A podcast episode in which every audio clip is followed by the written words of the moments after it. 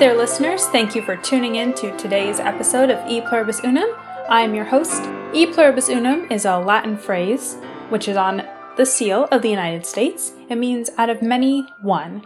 And that is the point of this podcast, to find unity and oneness, because we have many different people in this nation with different backgrounds and different talents and different ideas, but we all have to live together because we're all here, and we all can live together because we all have a lot more in common than we realize, but we're so focused on what divides us, whether it's political, race, or otherwise, that finding unity is hard.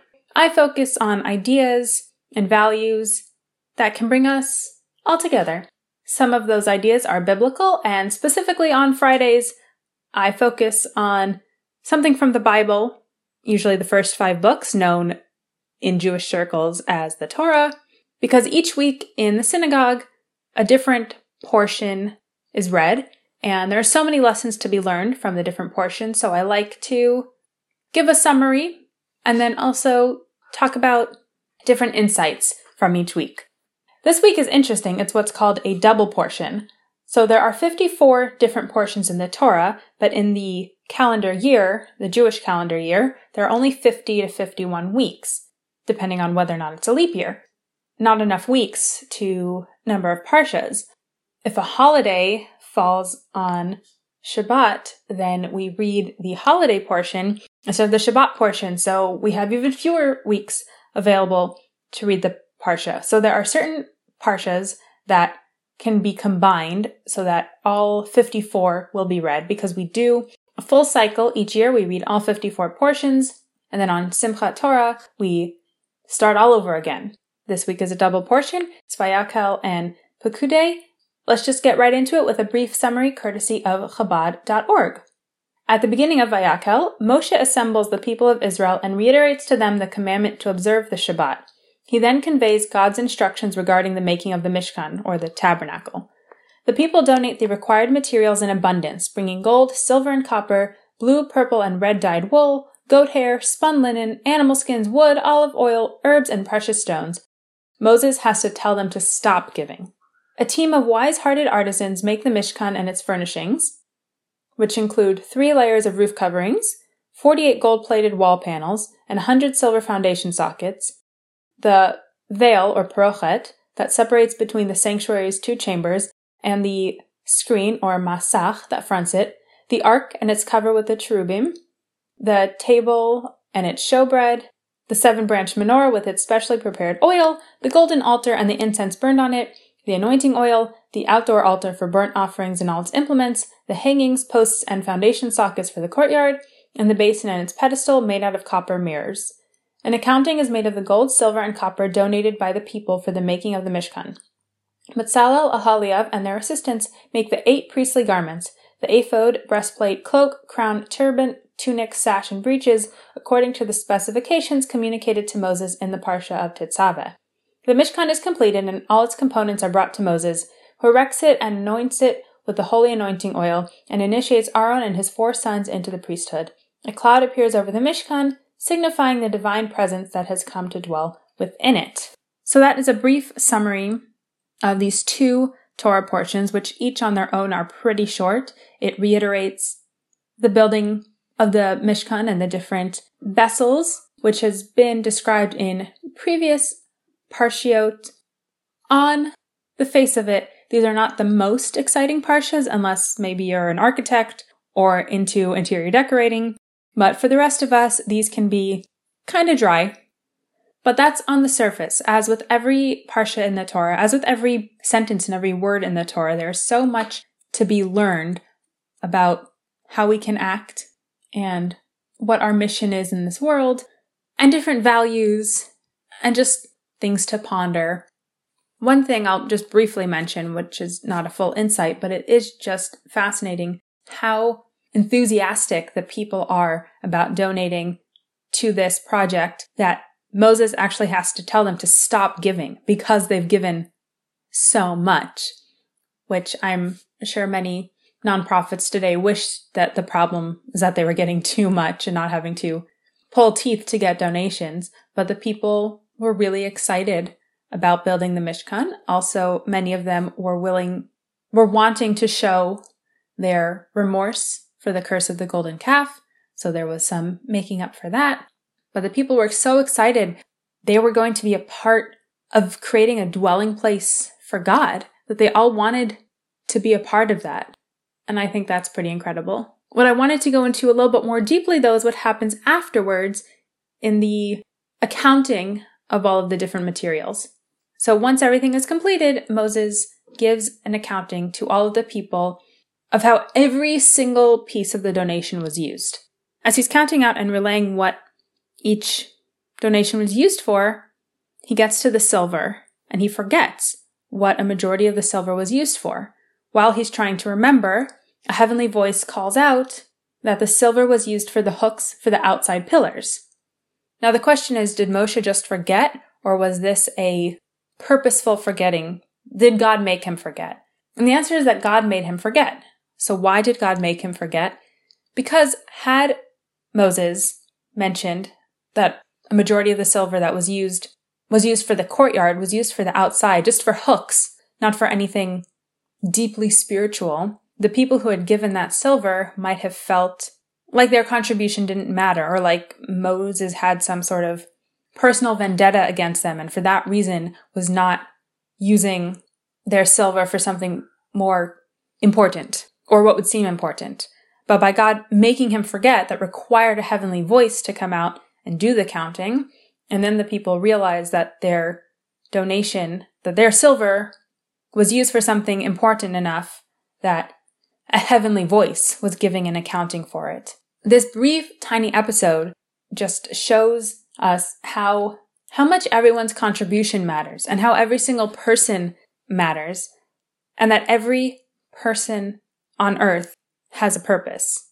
It also is just another example of how tuned in God is to people's emotions and feelings in a way that perhaps we could never be, but certainly in a way that is inspirational for us and a guideline for how we should try to act.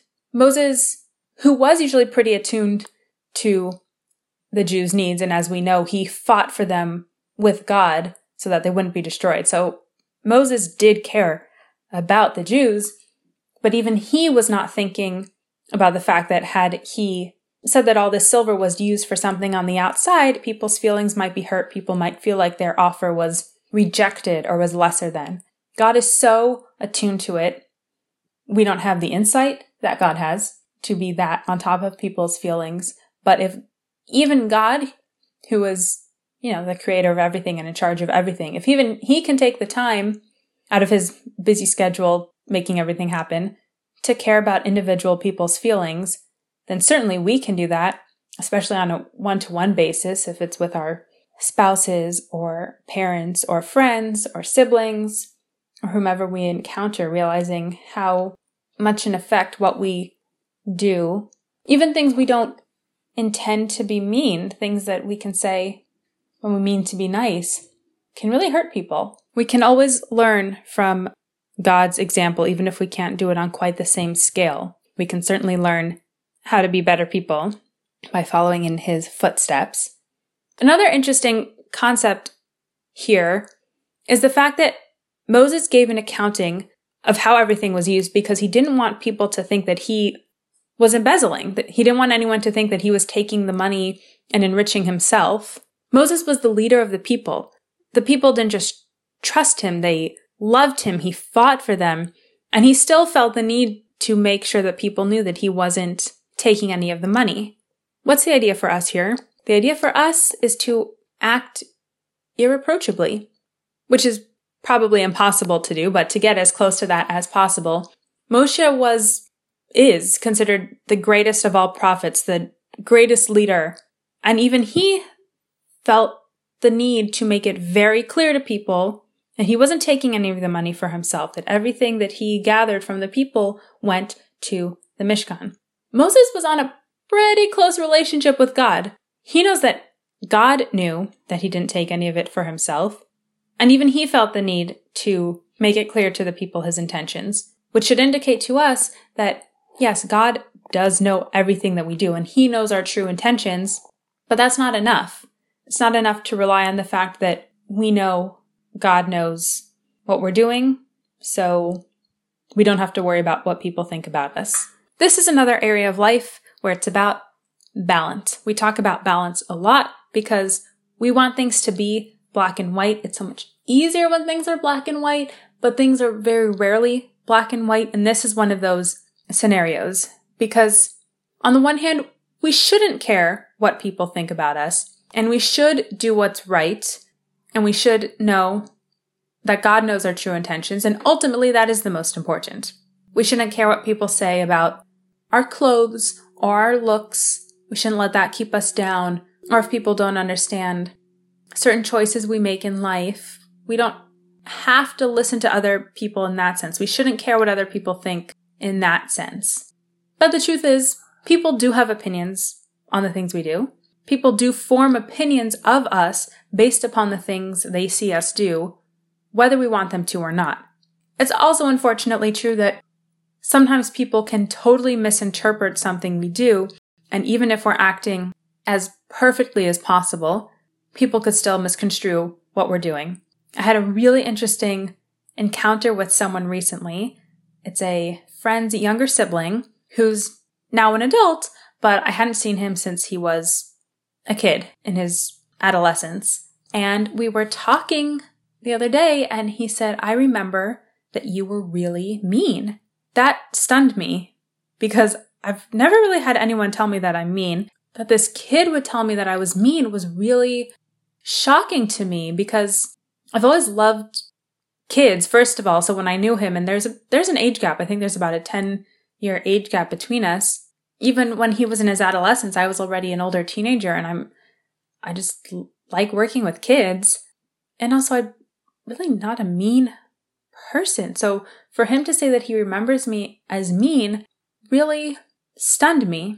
Now we know each other as adults, and he doesn't hold any grudges, and he says he totally could be misremembering things because we misremember things from when we're young. But I might have been mean. Or he might have totally misinterpreted something I did.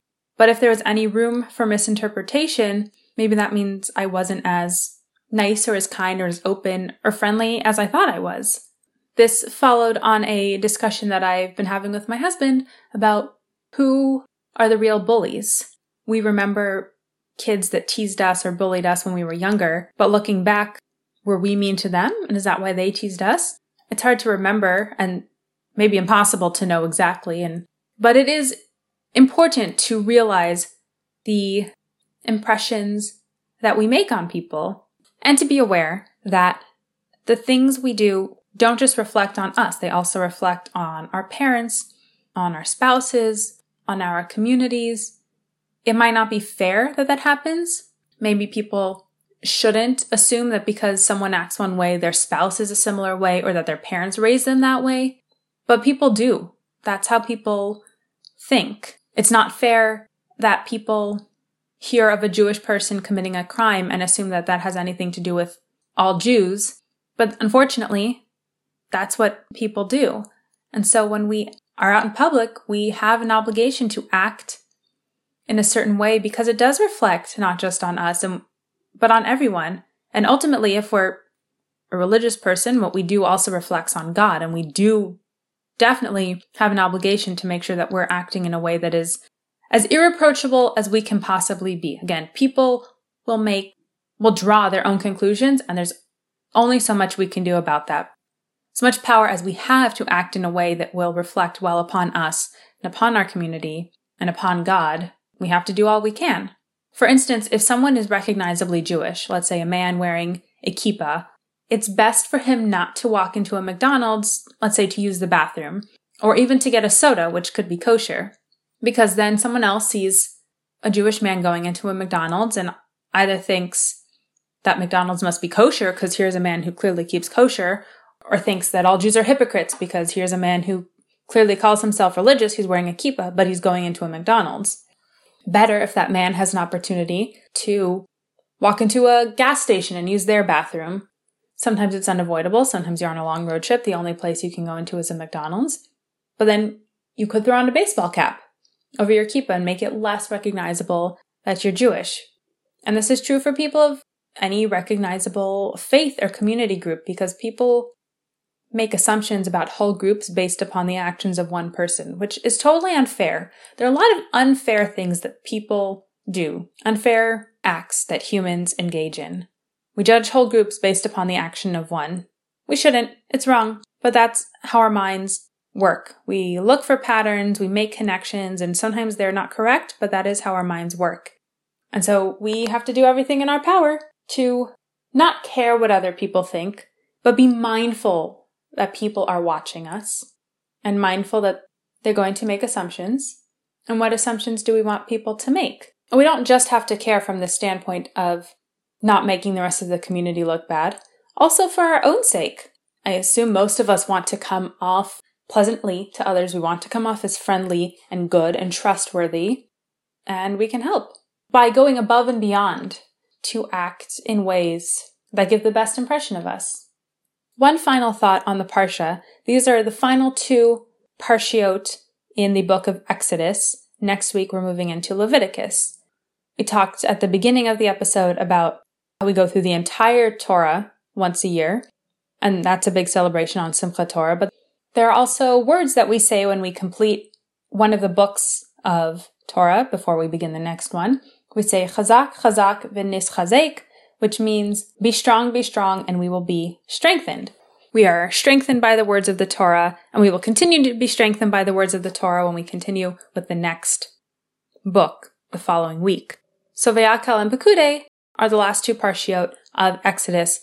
Again, not the most exciting because they talk about the building of the Mishkan, which in and of itself is not the most exciting, but also we've already had other parshiot talking about the building of the Mishkan, so it's really not so exciting, but we read it every year. We don't skip. We don't say that since we read it two years ago and it's kind of boring and there aren't really a lot of lessons to learn, we're not building a Mishkan right now, we'll just come back to it in a few years. We read it every year. We read all fifty-four parshiot every year.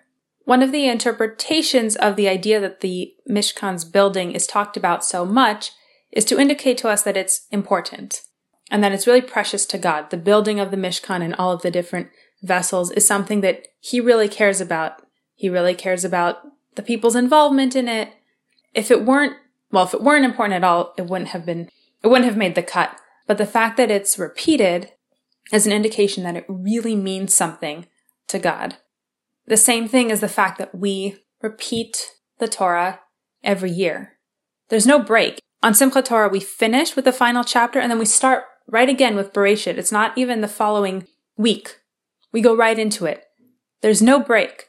Because when you repeat something, when you spend a lot of time on something, that's an indication that it means something to you and that it's important. The Mishkan comes up a lot in the Torah because it's really dear and precious and important to God, and he wants us to know that, and he wants the world to know that, and it's repeated. We repeat the Torah every year because it's important to us, and it's dear to us, and it keeps us going. Chazak, chazak, v'nis chazek. Be strong, be strong, and we will be strengthened. The Torah is what keeps us strong. The Torah is what gives us our history, our purpose, our values, our meaning, and we don't want to forget that. And if you don't want to forget something, and if something matters to you, you keep on repeating it. You don't just assume that learning it once is enough or that people will remember from year to year, but you repeat it because it's important and it matters. And the only way for something to continue mattering and to continue being in someone's consciousness and in a group consciousness is to repeat it over and over to indicate that it's important and it matters and it should be precious. Just like I repeat every week what really matters to me, which is be a little kinder than necessary. Thank you so much for listening. Shabbat shalom. Have a great weekend. Thank you for listening to E Pluribus Unum. I hope today's episode made you think or brought some clarity and positivity to your day. Subscribe to the show to always get the most recent episode directly to your device. Please leave a rating and a review and share the show with your family, friends, or anyone you think might benefit from a little Torah wisdom and conservative thoughts. For more of my thoughts and ideas I share from others, please follow me on Instagram at conservative jewish female or read my blog conservative jewish female dot blogspot dot com. The intro outro music is Chopin's Waterfall Etude. Have a great day!